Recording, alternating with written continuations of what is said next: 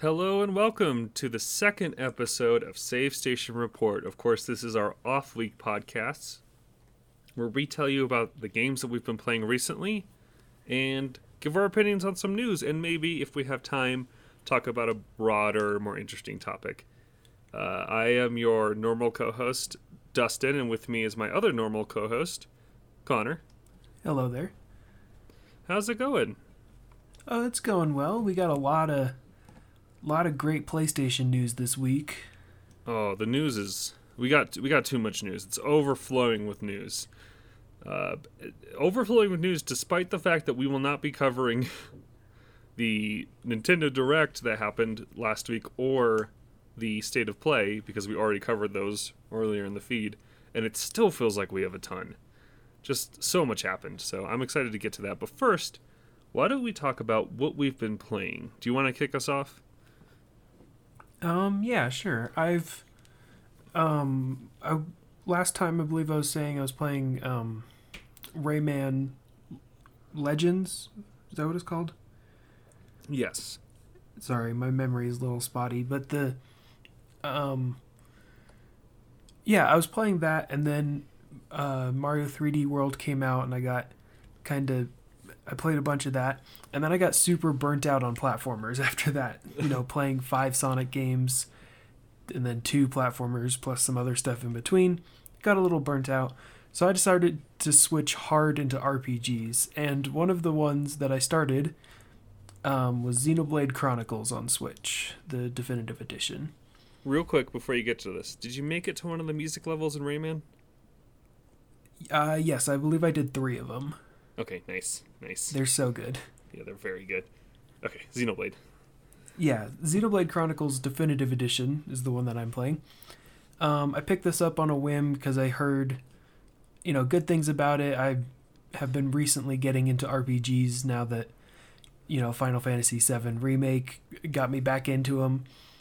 And this one, it's really interesting. I'm enjoying it so far. I'm about probably close to 20 hours in, um, which I know is not very far. I expect it to be like 60 to 80 hours.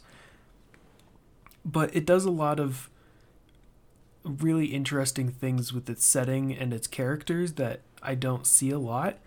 Um, its setting takes place on this entire this ginormous creature, so like every location is like a different part of its body as you go. It's long dead, but like you get to kind of see that progression as you climb to the top.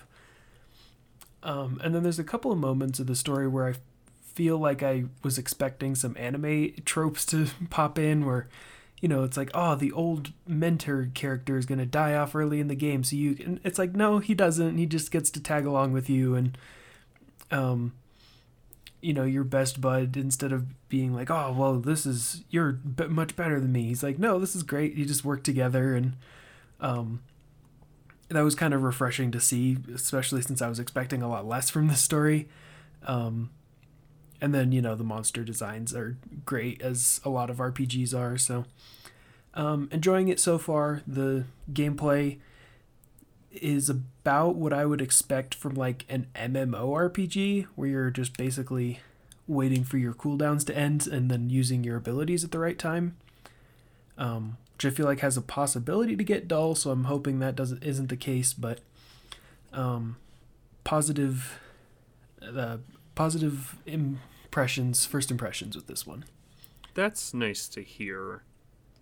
How is and I, admittedly, I didn't start really paying attention to the series till two, and I have not played one. Um, I'm intrigued because people say they're very good.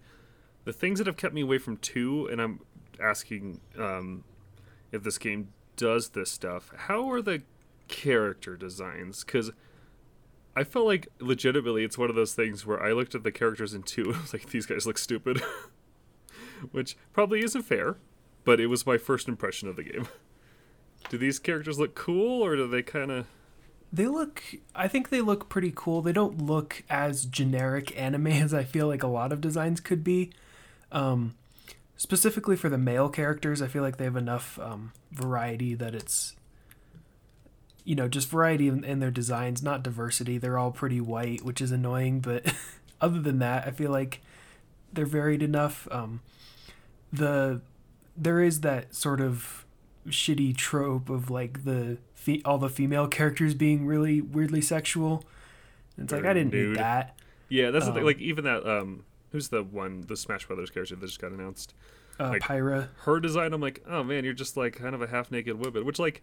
You know, like if you want to make that, that's fine. I ju- but it, when it's my first impression, I'm like, okay, I get what you're doing here. Yeah, it was really annoying when I equipped a new armor and then it's like these padded leggings except her entire ass is out and I'm like can you not uh thankfully this game does the great thing where you can have an armor equipped and then you can change what is displayed as armor. So if an armor is ugly as sin, you can keep its stats but then replace it with something that looks better. Oh, nice. That's always. So she's wearing a normal tank top and shorts and not whatever fucking nonsense they give her. nice. Um, and, and you know, it's not. I'm not telling anybody they should be ashamed of like things like that. It's just like my first impression of that is like, okay, I'm gonna back away. But um, it's it's been one that I've had some curiosity over. Also, the other thing, looking at two specifically, my impressions of it, it always came across like looking at literally any footage of that game, like UI barf, like all over the screen, and I find it indecipherable. How does this one handle that? Like, there's just like footage of two. It's just like meters and icons all over the screen, and I can't tell what it's supposed to be what, or it just looks so confusing and unnecessarily complicated. Um, I feel like my comparison to an MMORPG is like kind of spot on the more I think about it because a lot of those MMORPGs do that as well where it's just like UI nonsense constantly and the way people are able to even play those is that a lot of that just gets tuned out and you already know what it's going to say so it's not like you're looking for everything. It's like whatever you just get one brief glimpse at it. I feel like this game does some of that, especially with its like um like buffs and debuffs showing up, but a lot of the time I find it not too bad. Um the screen can look a little cluttered, but um I think it does a good job of introducing new mechanics slow enough that you by the time that like a bunch more show up, you've already tuned out the last group so you're not overwhelmed. Okay, that's good to hear. Um, I have also been playing an RPG. I have been playing. Uh, I this week I finished up Assassin's Creed Valhalla. Um, at ninety three hours. You've been on that one for a while. oh boy. Um, yeah. Uh, and I gotta be honest, I'm a little bummed. I think my impressions from last week have not changed much. Like I don't think it's a bad game, but I think it it's so it it's just too long. Honestly, it's way too long. It does not need to be 93 hours long. And 93 hours I stopped doing side stuff halfway through, which turned out to be a negative for me because I had to grind for the last section uh, to be able to play it, which was frustrating. But yeah, it's um it's too much. I I didn't even do. There's like a prominent side quest chain um, that I won't spoil it for people, but I didn't even bother with it because I didn't want to because it was kind of boring, um, which I don't think helped. But if I had done it, it would have extended the gameplay even longer. Um, yeah, I just I kind of left that game like a, a little bummed. I really hope that they kind of rethink that series again. Um, I, I think part of Valhalla's problem is it's very repetitious. It's um, it's interesting. I kind of described it last time. It's it's set up into arcs, and there are like twenty different arcs, which is like not a terrible idea, but the issue with it is the arcs all kind of start to blur together and feel the exact the exact same thing. Like you'll go into a territory, find out what their problems are, um, assist them with the problems, and they all end in like a big castle raid. And it's like, oh, this is just the same thing over and over again, and like I think it just made that game feel so long. Um, I think it's got some really cool stuff. It has an amazing sci-fi like like bit towards the end that is like honestly pretty incredible, and I really like it. And I would love to describe it to you, maybe like so I won't spoil it for people. But um, after that, it kind of peters out. I think, like like you do that bit, and then there's still like five hours of gameplay left, and that five hours isn't that interesting. Unfortunately, it's um the modern day stuff, as a lot with these Assassin's Creed games, is like ridiculous to the point of silliness, which is fine. Except this game is so long that once you get there, it's just kind of disappointing. Um, it, it just has such a like a, here's a minor spoiler um the whole game you were taking over england right you're vikings you're taking it over for your clan making it safe for you to come over taking it from the the saxons um which is pretty good and like king alfred is a major figure in it and they do a really good job of making him a sniveling asshole like he's such a a, a dickhead and he uh, is constantly calling you pagans and you know pushing the word of God or whatever onto them. And it, it, he's a good villain. The ending of that game doesn't let you kill him through the main story. It puts it behind a bunch of side shit you have to continue playing. And by that point, I was like, I'm done. And I really wanted to kill him because that would have been cool and satisfying. And the game just doesn't let you by the end of the story, which is so unsatisfying and such it just leaves such a bad taste in my mouth um like so you're saying I know, it kind of just feels bloated yeah no totally it just like like there's so many things to do in that game but like it doesn't funnel it very well to you it just it's just too much um and it really needed an editor honestly it just needed an editor to come in and be like, no, no, you can cut all this stuff out. We can make this a 40 to 50 hour game and it will be much more enjoyable. Um, and it's a shame too because I spent 100 hours in Odyssey, the game before this. And even though I didn't like that main that game's main story either, I still liked that game a lot and I have fond memories of that game. So like, it's not even the main story just being disappointing. It's just this game is so repetitious. It just doesn't work, and it's it's a shame. Um, so I, I hope the next one they they do a better job on. But yeah, AC Valhalla kind of a miss for me. Some some cool stuff in there. You know, I don't want to trash it all. Like there's some cool story elements. I do think the Viking clan stuff works for me. Um, I liked the relationships there; those were really cool, and a lot of the minor side characters too were really interesting. But yeah, it's just I don't know. Overall, I just felt like it didn't have to be as long as it was. All right. Well, uh, hopeful for the next one though. Yeah, we'll we'll we'll see. It's got DLC planned. I don't know. I have not played Assassin's Creed DLC since like Black Flag, so I'll probably end up skipping this one too. But maybe if it gets good reviews, I'll I'll look back into it. Maybe they'll, they'll address some stuff there.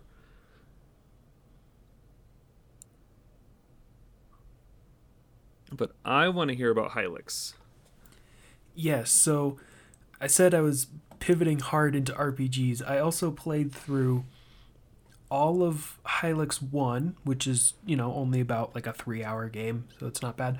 Uh, and then I think I'm about halfway done with Hylics 2 at the moment.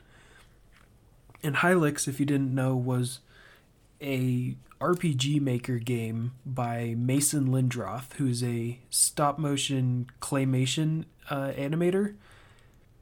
And he makes some really bizarre clay creatures and makes them just move in these mesmerizing ways. And Hylics 1 is a I mean pretty simple, it's RPG maker, but even beyond that, it doesn't have any like respawning enemies. All the enemies are finite, so there's a pretty um, straightforward progression and like leveling. There's not really a whole lot, but the the core gameplay keeps it going for the three hours, and I found it pretty interesting just seeing what kind of weird stuff is going on. Um, but once you get into Hylics 2, the it's fully 3D and it's like a much longer game. And by much longer, I mean like three times as long, which is like six hours. Um,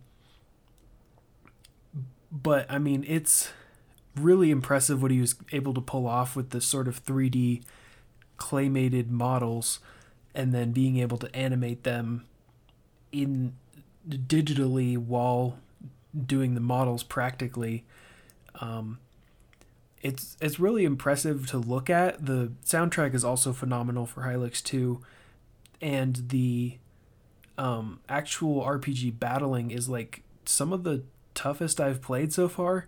There's it really really wants you to just burn a bunch of those really powerful spells on every little encounter rather than, you know, just save it for the boss or just blow through a bunch of small encounters. Like every single encounter is as difficult as any other encounter, including boss fights. So hmm. you'll be burning like powerful spells, healing items, mana items, all of that constantly. Um, which is fine because it gives you plenty of money and then plenty of items when you defeat enemies. So you shouldn't really really run out of items, but um, it takes a lot more like strategy and planning your turns out rather than just you know basic hit all the weak enemies fight the boss and be higher level than it. Like once again, enemies are finite, so you can't just power level. Um, you have to think about all of the strategy you're going to implement as you go fight each enemy. Um, really cool idea for a turn-based RPG, a genre that's been heavily, heavily explored. Um, it does a cool thing with charging, where you can level up how powerful the charge up spell is, and then the charge up spell will then give new abilities to some of your other spells. So you have to waste a turn charging, eh, but then you can unleash a more powerful spell, um, and then you can level that up as you go. And this um, is a lot of turn based, correct? I don't think that was said. yes, it is games? a turn based oh, RPG. Yeah. Um, but super cool. I'm enjoying Hylics 2 a lot. Um, Hylics Wano definitely give a huge recommendation if you like those weird RPG Maker games it's like dirt cheap. Hylics 2 is a little more expensive, but there's a lot more like work and time and love and care put into it. Um, so definitely worth that. And the soundtrack is definitely worth a listen. It's very, very good. Um, yeah. Um, these these games have an awesome aesthetic and style. I only know them from watching uh, NitroRad's review on them. They're not, you know, they're not really for me, so I kind of skipped out on them. But like, they have a, such a cool look. Um, the claymation like reminds me of. Do you remember like Nickelodeon's like weird transition stuff? Hmm, vaguely. Where they'd be like, it'd be like some dumb little song, and then some like the Nickelodeon logo would do just weird shit or whatever. Like, yeah, yeah, okay. Like they kind of give me that vibe where they're kind of where they're a little gross, but they're also super cool. You know what I mean? Yeah, it definitely has that vibe to it. Yeah, there's probably something better, some better touchstone to that. Um, before we move on, I do want to clarify Assassin's Creed because I'm worried I totally like, you know, I, to be clear, the King Alfred stuff um, about him being the final target that you get to go kill after the story stuff. I don't know if that's the case for sure. I'm making assumptions based on how the assassination list goes in that game. So to be clear, that was kind of not really a spoiler in case anybody's worried about that. I'm just making assumptions about what the game will have you do. Um, in a suit because if that's not the case, by the way, totally fuck that game. That's really annoying, but I'm pretty sure it is. Um, yeah. So just to clarify, in case anybody was worried about that, um, ooh, let's uh, let why don't you talk about your last game before we talk about the next game because we both played it. So talk about your experience with with good old good old Metroid. Yeah, I mainly just put this on here. I started playing Metroid Zero Mission again, but I mainly put this on here to talk about the way I'm playing it because I'm playing it off of the um, VBA GX, a Game Boy Advance emulator for the Nintendo Wii. I finally got around to getting my broken Wii. The disk drive doesn't work. I finally got around to um, homebrewing it to play, you know, whatever nonsense I want to throw at it now. So, man, I gotta tell you, playing Game Boy Advance games on a TV instead of a tiny Game Boy Advance screen with a tiny Game Boy Advance controller, feels great. Right. Hypothetically. Yeah, so Metroid Zero Mission is obviously already one of my favorite games of all time. It's like second best Metroid game in my opinion, second to Metroid Prime. Um, but man, playing it on a TV with a GameCube controller rather than the tiny screen, super yeah. great. Um, I was also able to with the homebrew get some of those abandoned WiiWare games that like you can't legally buy anymore because they're just the Wii shop channels taken down. That's so I was cool. able yeah, I was able to download Castlevania The Adventure Rebirth and the two Final Fantasy Crystal Chronicles games, uh, My Life as a King and My Life as a Dark Lord. So, uh, super cool to have those. Um, homebrewing was a little bit of an experience, but is definitely um, cool. There's tons of resources out there that were super helpful. So, big ups to the community on that one. Um, someday I'll get the disk drive fixed and then actually get into like playing hacks on there, but for right now it's it's cool to have a Game Boy player that doesn't cost a bazillion dollars. Right. Um, I have a weird memory with those Final Fantasy games. I um, one of them, I can't remember which one. I bet it was whatever the first one was. Um, My Life as a King. that was the game that taught me that you could make something look prestigious and like premium that isn't necessarily that. Do you know what I mean? Like through how it's presented, you can make it look like something more than it is. Um because this was like I was young enough not to be like paying attention to reviews and stuff like that. So I, I had my Wii connected to the internet. This was like I had to like beg my parents for uh, points cards to be able to buy games.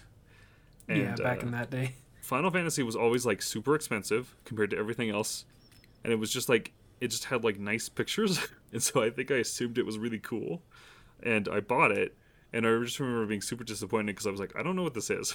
I don't get what I'm supposed to do. It's like a weird simulator game, right? Like you, Yeah. You don't actually do the adventuring, you kind of hang out the town and build the town up as the Right. adventurers bring stuff. right? It was just like it was just a moment for me where I'm like, oh, just because something's more expensive than everything else doesn't mean it's necessarily better. It was just a weird, weird thing.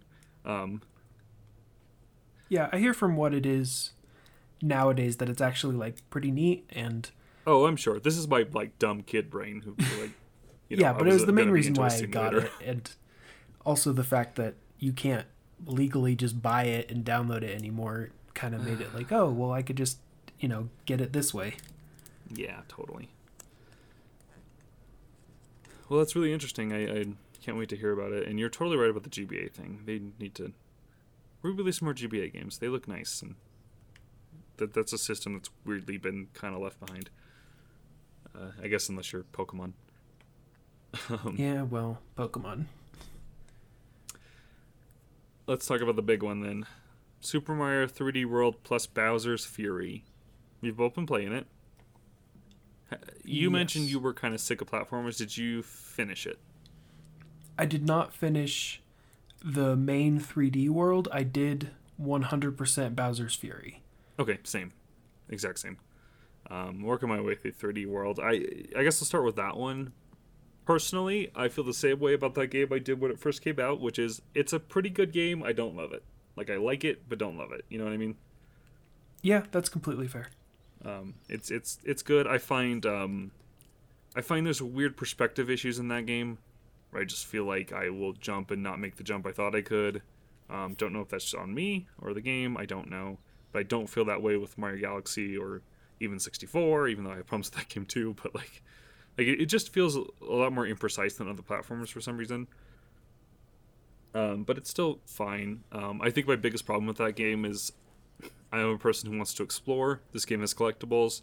I want to be able to find all those collectibles before I finish the level. Um, but these levels are also timed, and I feel like that runs in direct opposition to the collectibles, and I just hate it because it always ends in the clock counting down. And I have to race to get to the end, get to the end, and then immediately jump back into the level to explore some more. It just, to me, comes across as a hindrance rather than a fun gameplay design thing.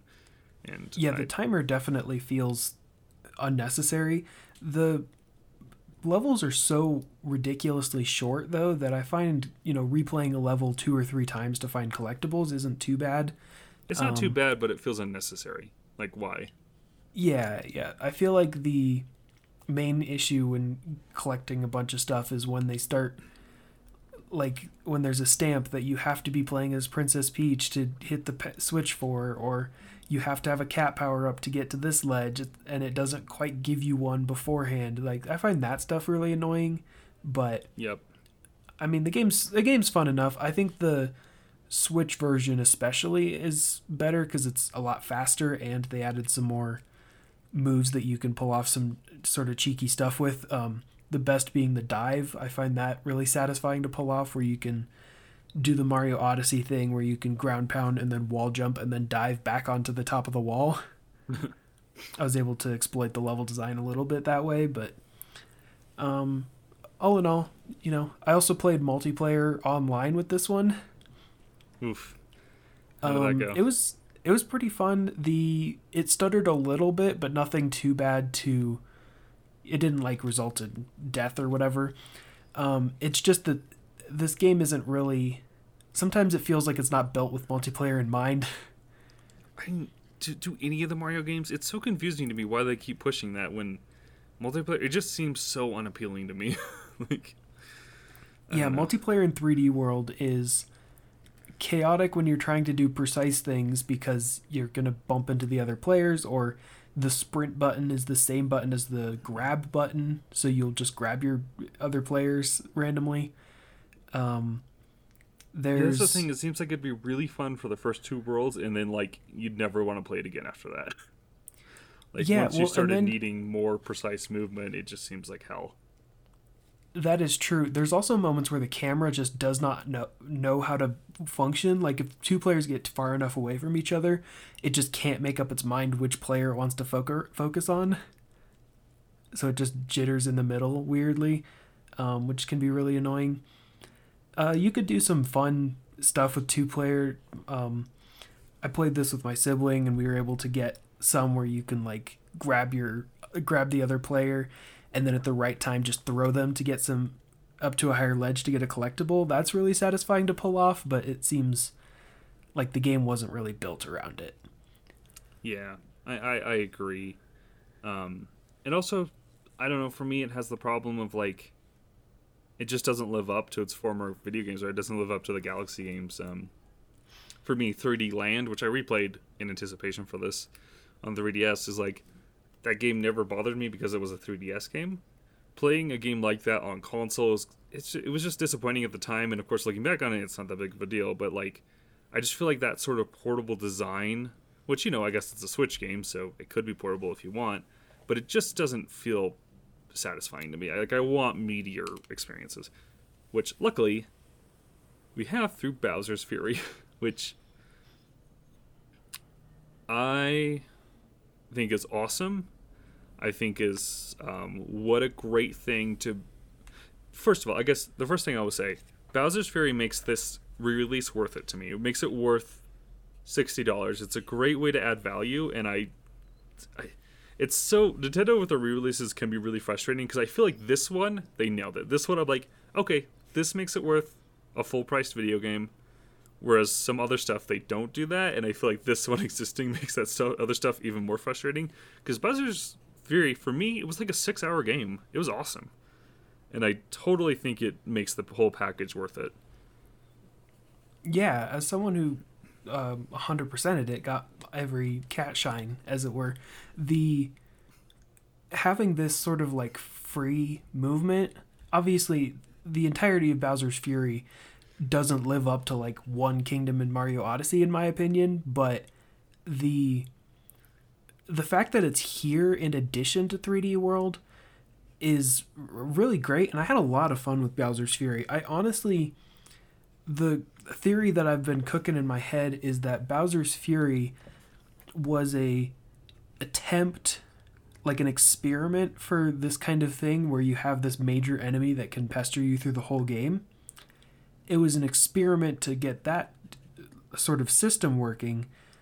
And they're like, okay, well, we put all this work into it. We should release it in some way. I know, let's, um, we're doing this with some basic platforming or whatever. Let's just make it a 3D world thing and then we'll bundle it with 3D world and we can sell that.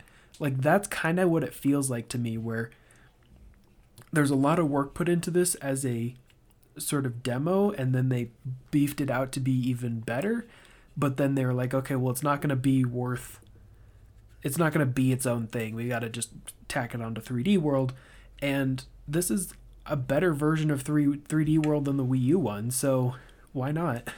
Yeah, no, totally. It's it's pretty cool. Um, I will say, just to get this out of the way, it uses the 3D World moveset and engine, and I do feel like that is a little bit of a hindrance. Um, like I said, with feeling like I wasn't able to hit jumps that I should have been, I feel like that carries over here too. Though the full uh, 3D movement camera does help with that a lot. Um, Except when it doesn't decide to work when you're Giga Cat Bowser or Giga Cat Mario. yeah. It like Um, locks in weird ways. So Yeah, that did happen to me a couple times too. Um, but yeah, I, I, overall, I really enjoyed playing it. It's um in structure, it's it's kind of like like they say it's an open world game, but it it's really like you travel to different 3D world levels. You know what I mean? Like each island basically feels like it could be a different level in 3D world, and you could just kind of travel to like oh, three of them will open up, and you could kind of just go to whatever one you want and find collectibles and just like platform to the end. And I think it's overall mostly pretty good. Um, the main gimmick here being that uh, you have Fury Bowser, who's kind of like Kaiju Bowser, like he's just a giant entity that hangs out in the middle of the map, and every once in a while he'll wake up and just start attacking you. Um, he'll breathe giant fire lasers at you. Um, while he's attacking you, like these stone platforms will fall from the sky that will kind of change the level a little bit, give you more room to platform on, make it actually easier in most cases. I didn't find a hindrance at all. Um, and then there are also like blocks that only Bowser can destroy, so you have to get him to shoot at you to destroy them. Um, and he'll go away if you survive long enough, or if you find a, a cat shine, which are the collectibles here. Um, by the way, love the sunshine reference. And um, then he'll go away, and then you'll, you know, get like ten minutes without him, and then he'll pop up again. And that structure is really fun. I really like it. It does towards the end of 100%ing the game. It does get a little frustrating. There are a couple shines that you have to either collect them when he's not around or when he is, and I did find waiting around to get pretty old. But yeah, I would agree with that. but for the most part, for you know, like seventy five percent of the game, it was super enjoyable and super cool. Um, I don't have too many major like criticisms of it. I really enjoyed the experience. I hope this is sort of their like. I, ho- I hope your theory is correct that this is sort of the template for a future open world Mario game because I think it works. Yeah, I would like to see more done with this. Um, I also, you know, I felt like it was fun for the time that I spent there. I don't feel like it should have been much longer. And I think the main reason of that is the 3D world moveset. You know, it's no it's no Mario Odyssey Yes. and so there's a reason why I've played so much Mario Odyssey and not much more of this is because the moveset is just so much more fun. But honestly, if you've never played 3D World, I would say this is definitely a really good package. Bowser's Fury makes it a really great value. Um, definitely, I didn't feel like I my time or money was wasted with this one. No, not at all. Um, oh, I will say, because I'm me, the photo mode is just okay in Bowser's Fury. I wish it was better. I I think some of the controls it's just a little limiting. And then in 3D World, the photo mode I think is absolutely terrible. I But you can put stickers on it. you can put stickers on it, but you can't adjust it. you can't move the camera. like like if the camera's locked in a level, so is the photo mode. So you can't get like you can't frame properly. It's so annoying. I have no idea why. Yeah, Feels well, like maybe they were afraid to let you look at the game. rest There's, of the level. there's probably some stuff hidden back there they won't, don't want you looking at. Yeah, that sucks. like, it's okay. Let, let us do it. It's fine.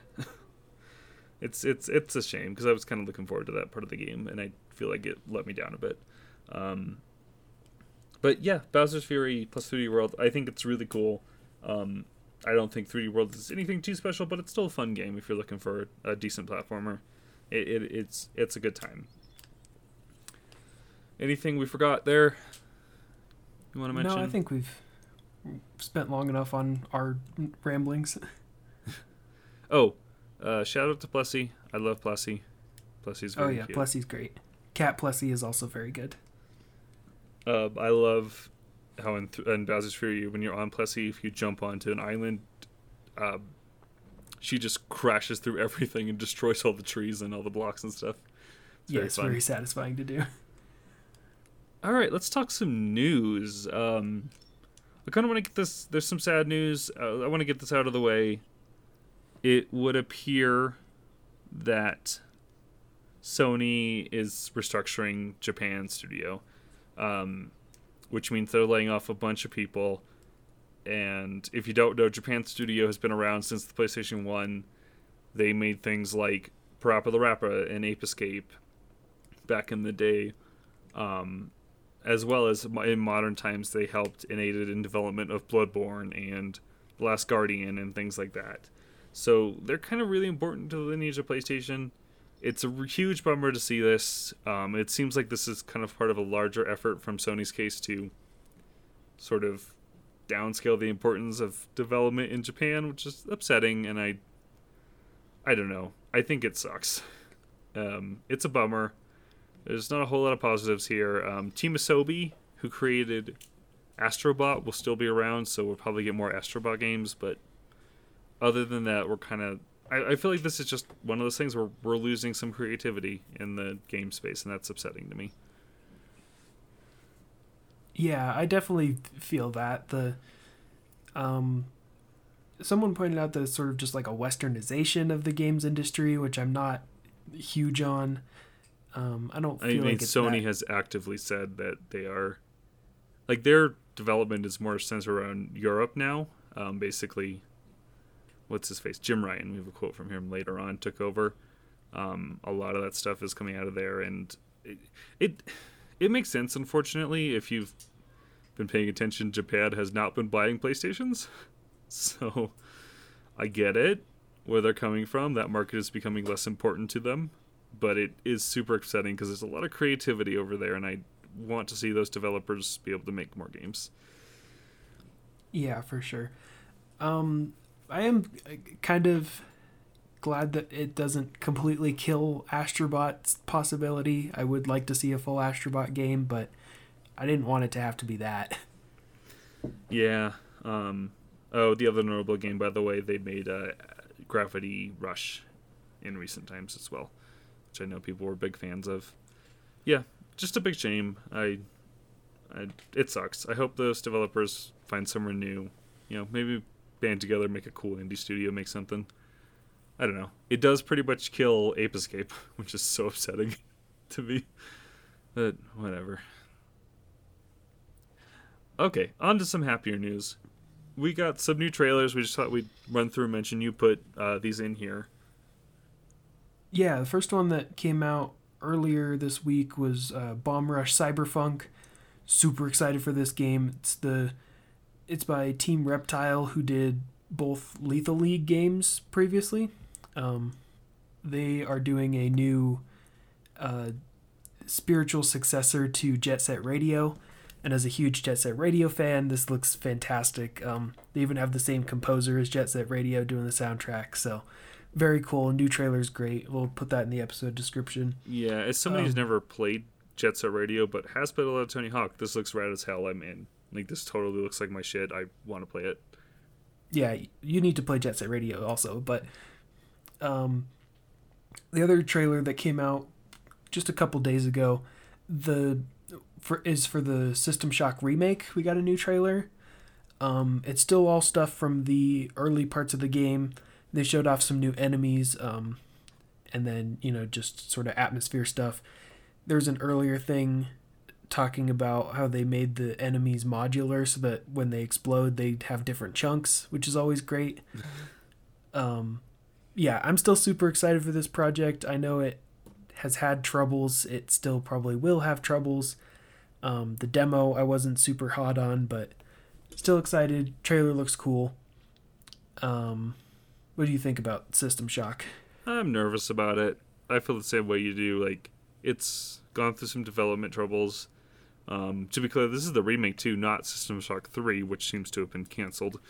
Um, uh, I did find an article from April that said they were still going from April of last year that they said, ah, we're still we still got off. it. didn't Warren Spector or his whole team get like laid off? Like I don't Yeah, I don't know. I don't have a lot of faith in that. I'm gonna be honest. Maybe they find somebody else to make it, but oof. I don't know. System Shock, it's something that like I've never played, uh, but I'm a huge BioShock fan, so this remake and the new one got me really excited about it because you know it's the spiritual successor. Um, so, but like all the news around it has been such a bummer. Um, I hope this ends up good. Nightdive does good work. They're developing this. So Um, they also like announced in this trailer that if you pre-order the remake, you get a free version of System Shock 2 Enhanced Edition, oh, that's cool. Which is a new like tuning of System Shock 2. I don't know what that entails. I did play the original System Shock 2 and thought it was fine. It's not like System Shock 1 Enhanced Edition, which added the much needed mouse look because the original didn't have that. Um, so I don't know what that entails, but definitely interesting. Yeah, that's nice. It's always nice um, when remakes include, you know, other versions too. Um, yeah, that that's interesting. Um, I'm gonna have to lean on you heavily for this one. This yeah, morning, this one as is we mainly a record, selfish inclusion.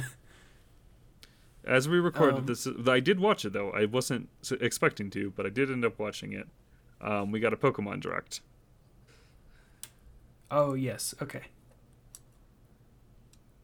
You skipped over Pikmin. That's why I was worried. Oh, apologies. I did. I totally did. Back to Pikmin. Sorry.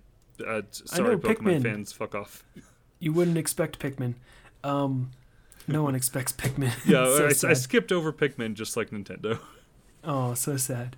Um, this came across in my radar. I thought it was worth mentioning. Um, Pikmin New Fortune, which is a fan made mod of Pikmin 2 that aims to be a full new Pikmin game. Um, they just had a official rele- release reveal trailer um, just a couple days ago, and they've been working on it for a year now. I think it's still got some ways to go, but I'm very excited. A huge Pikmin fan, so uh, Pikmin New Fortune. I'll put a link to their Twitter as well, and it looks great. Um, very excited. It was mainly a selfish exclu- inclusion here, but I came across this. It looks very very cool. Eh, Also worth selfish. noting. It's our show. You can do whatever you want. there you go. Um, the name Pikmin New Fortune is PNF, which is the name of the planet PNF 404. So that was a cool nod I noticed as well. But um, check it out if you haven't. It looks very interesting. yeah, uh, that's neat. Um, I have yet to play a Pikmin game, but I am a big fan of these ROM hacks that basically are new games. I think that's always interesting and super cool. Okay, okay. It's Pokemon fans. Pokemon fans, are they still angry? Uh, who knows? Uh, Pokemon Direct. Um, so we got Pokemon Brilliant Diamond and Shining Pearl remakes. Uh, those are, that's the first DS game, yeah. Yes, that came out in 2007. Okay, okay. Um, I, knowing nothing about Pokemon, except you know the first generation, the, I my Pokemon knowledge ends with like the originals and sort of like I guess probably the first season of the anime. Um, so I won't be much help here. I will say this trailer, it's hella cute. Yeah. Um, first of all, we definitely called it in our Nintendo Direct stuff. We knew that pick, uh, Pokemon would get its own Direct because Pokemon likes to do that. I Um, will say if this stuff had been in that other direct, it would have been much better. Well, if they Pokemon. had just they get to do what they I, I know, but like, like this the, the next game would have been a, an amazing announcement, but you know, it, it worked here too. Yeah, so Pokemon Brilliant Diamond and Shining Pearl are full remakes of Pokemon Diamond and Pearl, which released for the DS in 2007. Um, I do like the art style they chose, where they're these cute, short little chibi characters for the overworld models, and then they're tall, like character portrait ones for the battle models. Um, definitely keeps the original style of the pixel art that the pixel art did, where they're the short chibi models and then the, you know, taller character portraits for the battles. Um, it's kind of a different take compared to something like Omega Ruby and Alpha Sapphire, where that just had like the same models for everything. Um, but it kind of leans closer to the aesthetic that um, Let's Go Pikachu and Eevee had, where it has that sort of differing style to it. Um, either way, I think it looks super cool. Um, I never played Diamond and Pearl, so this will be a great way to play them nowadays. So, because um, believe it or not, old Pokemon games are really expensive. Oh, man, uh, I I do believe it. I think, yeah, I'm I'm way into this art style. It gives me uh, heavy Link's Awakening vibes. Um, probably not for me, unfortunately, unless they drastically lower the price. I don't think I can't see myself spending full price for this. But the next game, as somebody who didn't think Pokemon was for me in my adult life, kind of got me a little excited. I'm gonna be honest with you. I'm I'm I'm interested. Do you want to yeah, kick this one off? looks really cool. This looks cool as hell. Uh, this next reveal was Pokemon Legends Arceus or Arceus, however you want to pronounce it. Um, this is a open world Pokemon game set also in the Sinnoh region, the same place Diamond and Pearl takes place, but like way in the past before Sinnoh was really established as like a um, region where people lived, I guess. So you're basically discovering the the land for the first time and exploring what Pokemon live there and kind of what that's all about. Um, it looks really cool. What did you think of this trailer?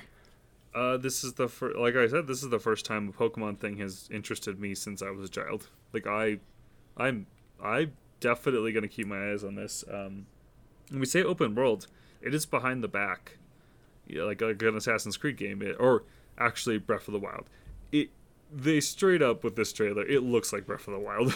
like they have the same shot with the character and the camera panning past them to look out over a field. like, okay, this is what you're doing. Um, it looks cool. I'm totally interested.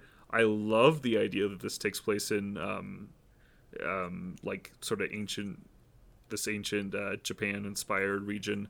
I think that's cool. I think that seems unique uh, compared to what I know of the series. I'm totally in on this one. I'm really excited.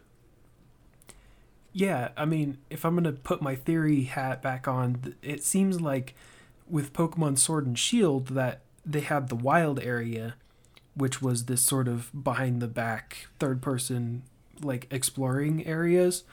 You would still then enter a turn based battle and then do the regular Pokemon thing, but I feel like that could have been just the experiment to make sure this game could function as its own thing. Um, and it looks super cool. Like they show shots of the characters just throwing a Pokeball at a Pokemon that they just stumbled upon without entering a battle at all. Um, like hiding in the tall grass too. there's like a dodge roll, which means maybe Pokemon will just come up and straight punch you. like that's it seems really interesting. Um, it's one I'll keep say, my eyes on just as more development stuff comes out. But um, first impressions were very good. Did I hear them? So th- they showed turn-based battles, but I think in the commentary yes. they called it an action RPG, which seems wrong. But maybe if you are, if there's a dodge roll, then maybe you, there is some element of action to it. Yeah, we don't know. We just don't know right now.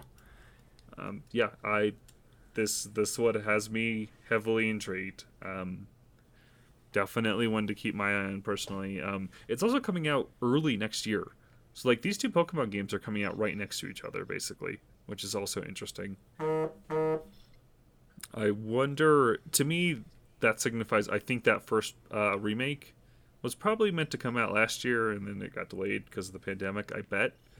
Um, if I'm just you know guessing, putting on my you know my uh, critical thinking skills here. Um, and then this game would have come out fall this year, but I don't know. It's it's interesting. I wonder if that runs them the da if that runs if that's if they're running in danger of having too much Pokemon too oversaturated and too little of a time. Um, then again, it is Pokemon fans, right? so, yeah, it's probably gonna do fine. Uh, but yeah, I'm. This is the one for me. I'm super interested. Um, okay, so we talked about some negative Sony news. Let's talk about the positive stuff. Also, by the way, thank you to IGN for having a rundown of the uh, Pokemon Direct stuff. I could not find one, and it took me forever. Every time I Google Pokemon Direct recap, rundown, or whatever, it just gave me the stuff from the Nintendo Direct from last week. It was so annoying. So thank you to IGN. Um. Yes. So talk talk about the weird announcement of PSVR two. Weird but cool. Um, it's cool that it exists. It's weird how it was announced with no trailer, no hardware reveal, just in an interview with uh, the uh, PlayStation's Jim Ryan. Yeah, um, I didn't see this, but this came this came out like before the PlayStation State of Play, right? Yes. Um, so this is Polygon's reporting on, I believe it was a GQ interview, but there were there was a couple things in that interview. I think the State of Play was actually mentioned there, um, as well as the next thing we're going to talk about. So lots of stuff happening there, um, which is interesting. Don't know why they would do it like that, not like I don't know, put all this stuff in the State of Play. Whatever, not them, I guess. Um, but yeah, we didn't get a lot of details. Um, they said, "quote dramatic leaps in performance and interactivity, and an even greater sense of uh, presence." Okay, it's new hardware, so you'd hope it'd be better, I guess. Um, I know a lot of people are excited about new controllers inspired by the DualSense. Um, I think the most negative thing I hear about the PSVR currently is that the Move controllers are terrible. So that's probably well, they were designed for the PS3 back in what 2007. Yeah, so. so it's like you know 10 plus year old motion control technology. So I get it. Um, and then he also said it will only have one cord, which I hear is another big problem with the current one. It's just a mess, so that's nice. And he also clarified it will not launch this year. I'm happy yes. to see Sony continue to support VR. Yeah, especially since it doesn't seem like Microsoft has any like interest in doing that for their console and it's like prohibitively expensive for PC. Not saying that this won't be, but I mean, I am interested in PSVR, have been in a while, but you know, having a new one for the new consoles might get me there. Yeah, it's it's exciting. Um, I still have yet to experience VR, but I'm afraid to because I'm afraid it will make me sick. but yeah, I, I'm glad this is a thing that's happening. I you're right. Microsoft doesn't seem to be interested in it. Um, I guess Nintendo experimented with Labo, if you can call that VR. um, they tried, I guess, but yeah. So they're kind of the only console maker invested in it, um, which might be why they're doing it because they have almost no competition, right? So it makes sense. Um, they seem to fund some really cool games, including Astrobot. So, interesting. Um, we'll save this one for last. Let's talk about PlayStation Plus games real quick here. Uh, via the PlayStation blog, it's just the PlayStation Plus games for next month will be Final Fantasy Remake, Maquette, Remnant from the Ashes, and Farpoint. Important to note, Farpoint is a VR game, so that's cool and Maquette is a PS5 game.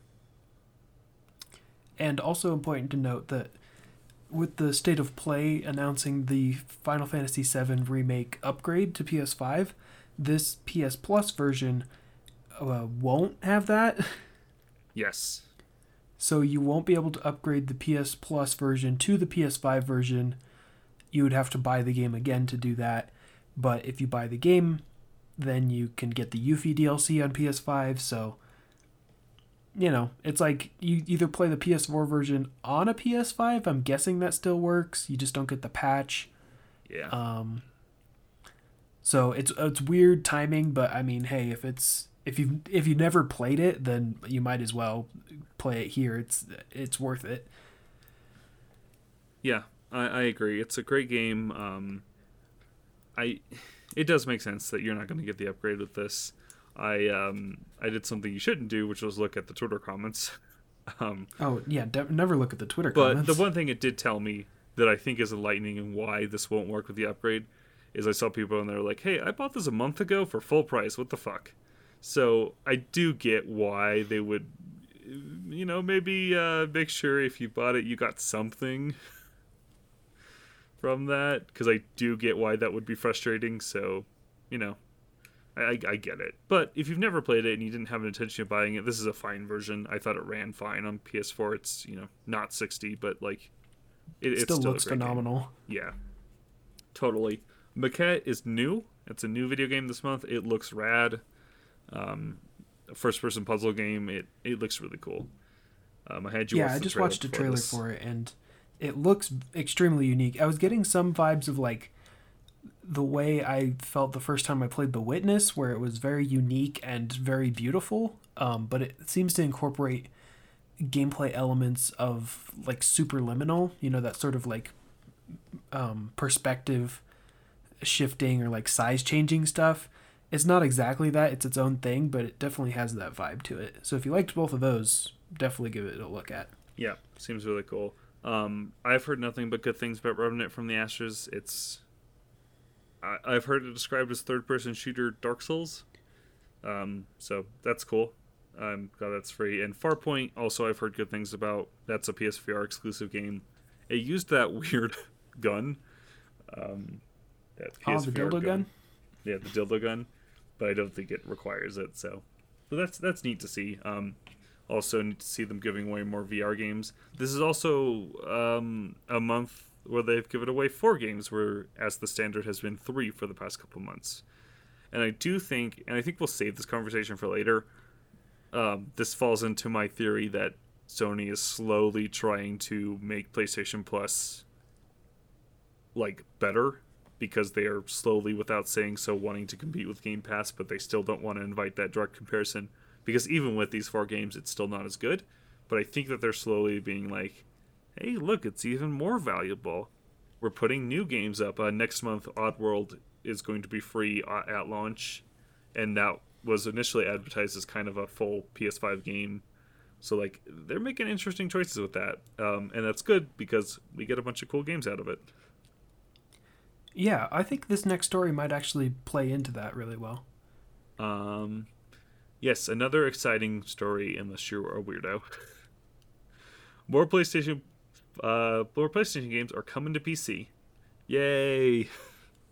Yay! Uh, I pulled this from The Verge, but I think it also comes from that same interview with Jim Ryan. Um, the only thing really of note here is uh, Days Gone is coming first, and that's some at some point this spring. I think that game will be will do very well on PC. Um, as I said on Twitter, I can't wait for people to mod the zombie hordes to all be little tiny Thomas the Tank Engines. That will be very fun. Um, yes. yeah, I I'm super excited about this. I pulled a, a quote from the Verge story from Jim Ryan, um, where he said, "We find ourselves now in early 2021 with our development studios and the games that they make in better shape than they've ever been before. Particularly from the latter half of the PS4 cycle, our studios made some wonderful, great games. This is an opportunity to expose these great games to a wider audience." And recognize the economics of game development, which are not always straightforward. The cost of making games goes up with every cycle as the um blah, blah, blah. oh as the caliber of IP has improved. Uh, so I that says it that says it all basically. Game development's getting more expensive. They want to be able to sell their games to more people. This just makes sense. Um, I don't think we'll ever see day and date new releases on PC, but I think games that are a year plus old, I bet we see those start to come over more often. Which, hey, it's only a good thing, right? I, I think more people getting to experience games without having to buy expensive hardware is super exciting. Um, Yeah, I mean, you'd have to invest in a good PC, but um, I think this kind of also plays into that being the them wanting to sort of compete with Xbox's Game Pass because Game Pass for PC has been a thing. So I'm not saying we'll get like the sort of subscription service that Game Pass is from PlayStation, but just sort of capturing that extra little bit of the market with um, bringing their exclusives to PC.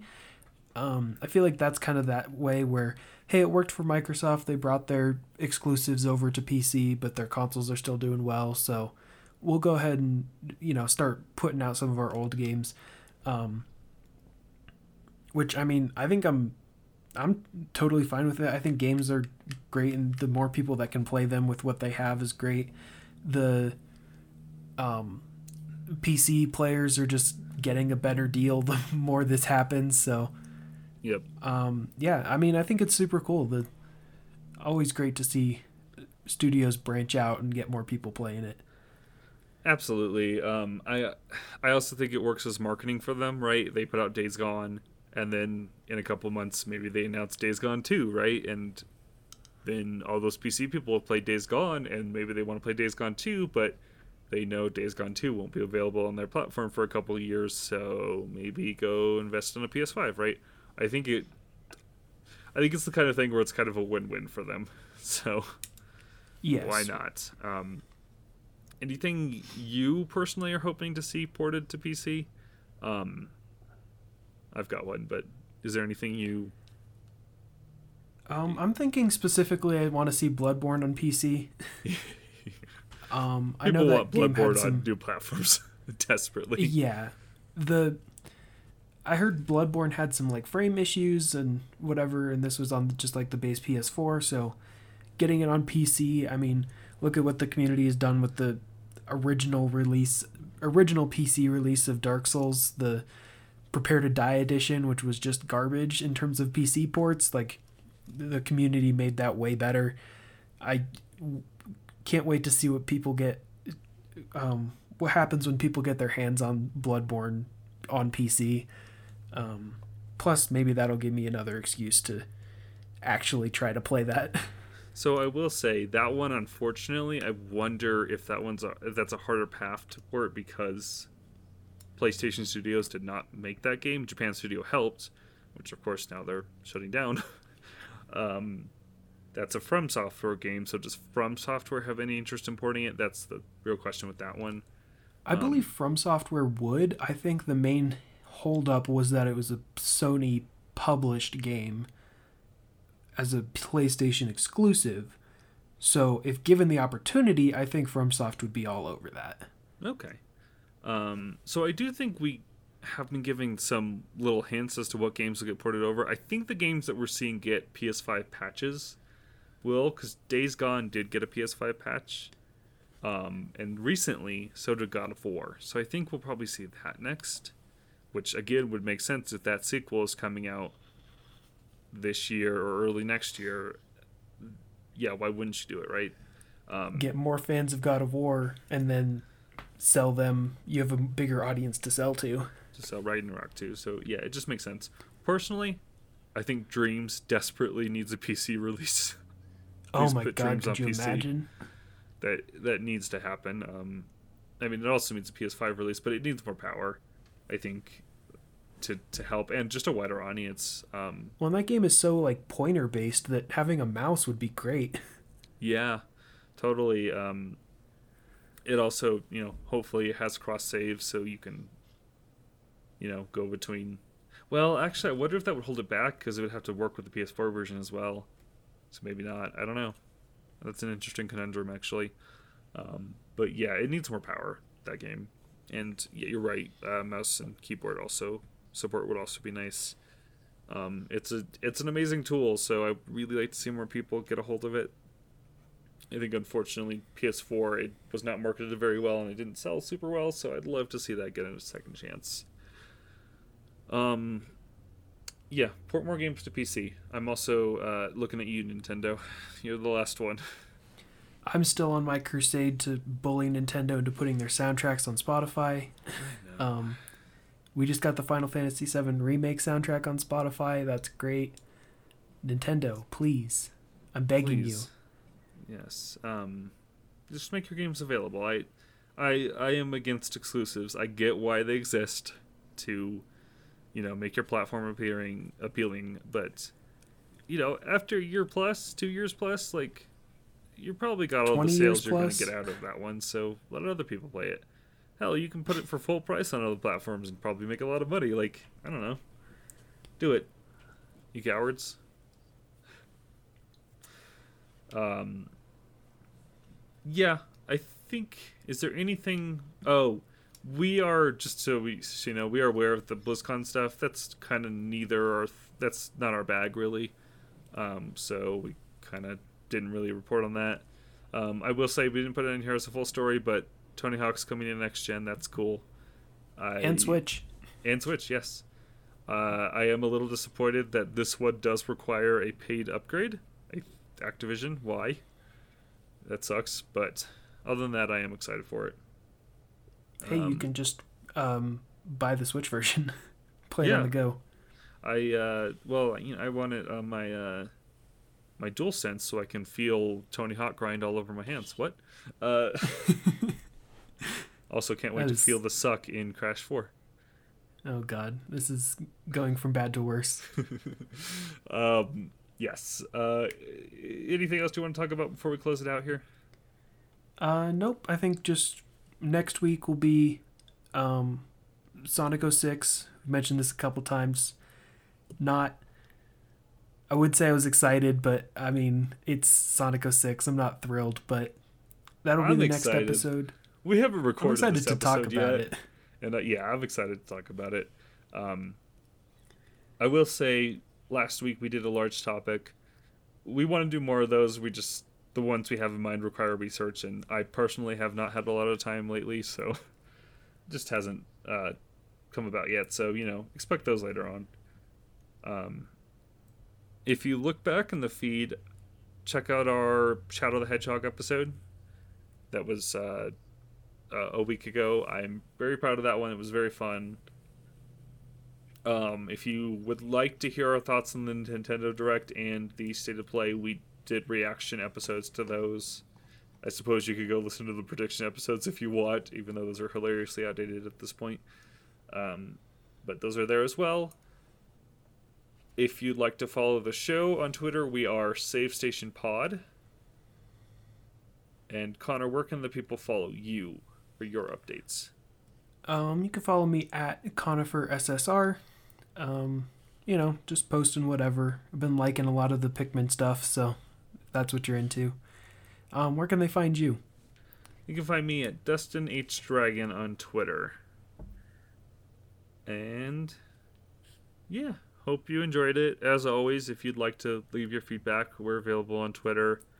Um, I, I will say we've asked for feedback before and have got nothing. So like, uh, I will say my DMs are open. So if you don't feel comfortable doing that on Twitter, that's totally fine. You can, well, you're more than welcome to DM me. Um, so yeah, and that includes feedback, by the way, on the structure of the show. Literally anything, We're, we we welcome it. Um. So yeah, I hope you enjoyed it.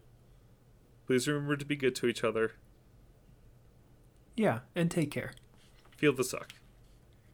Oh, good lord.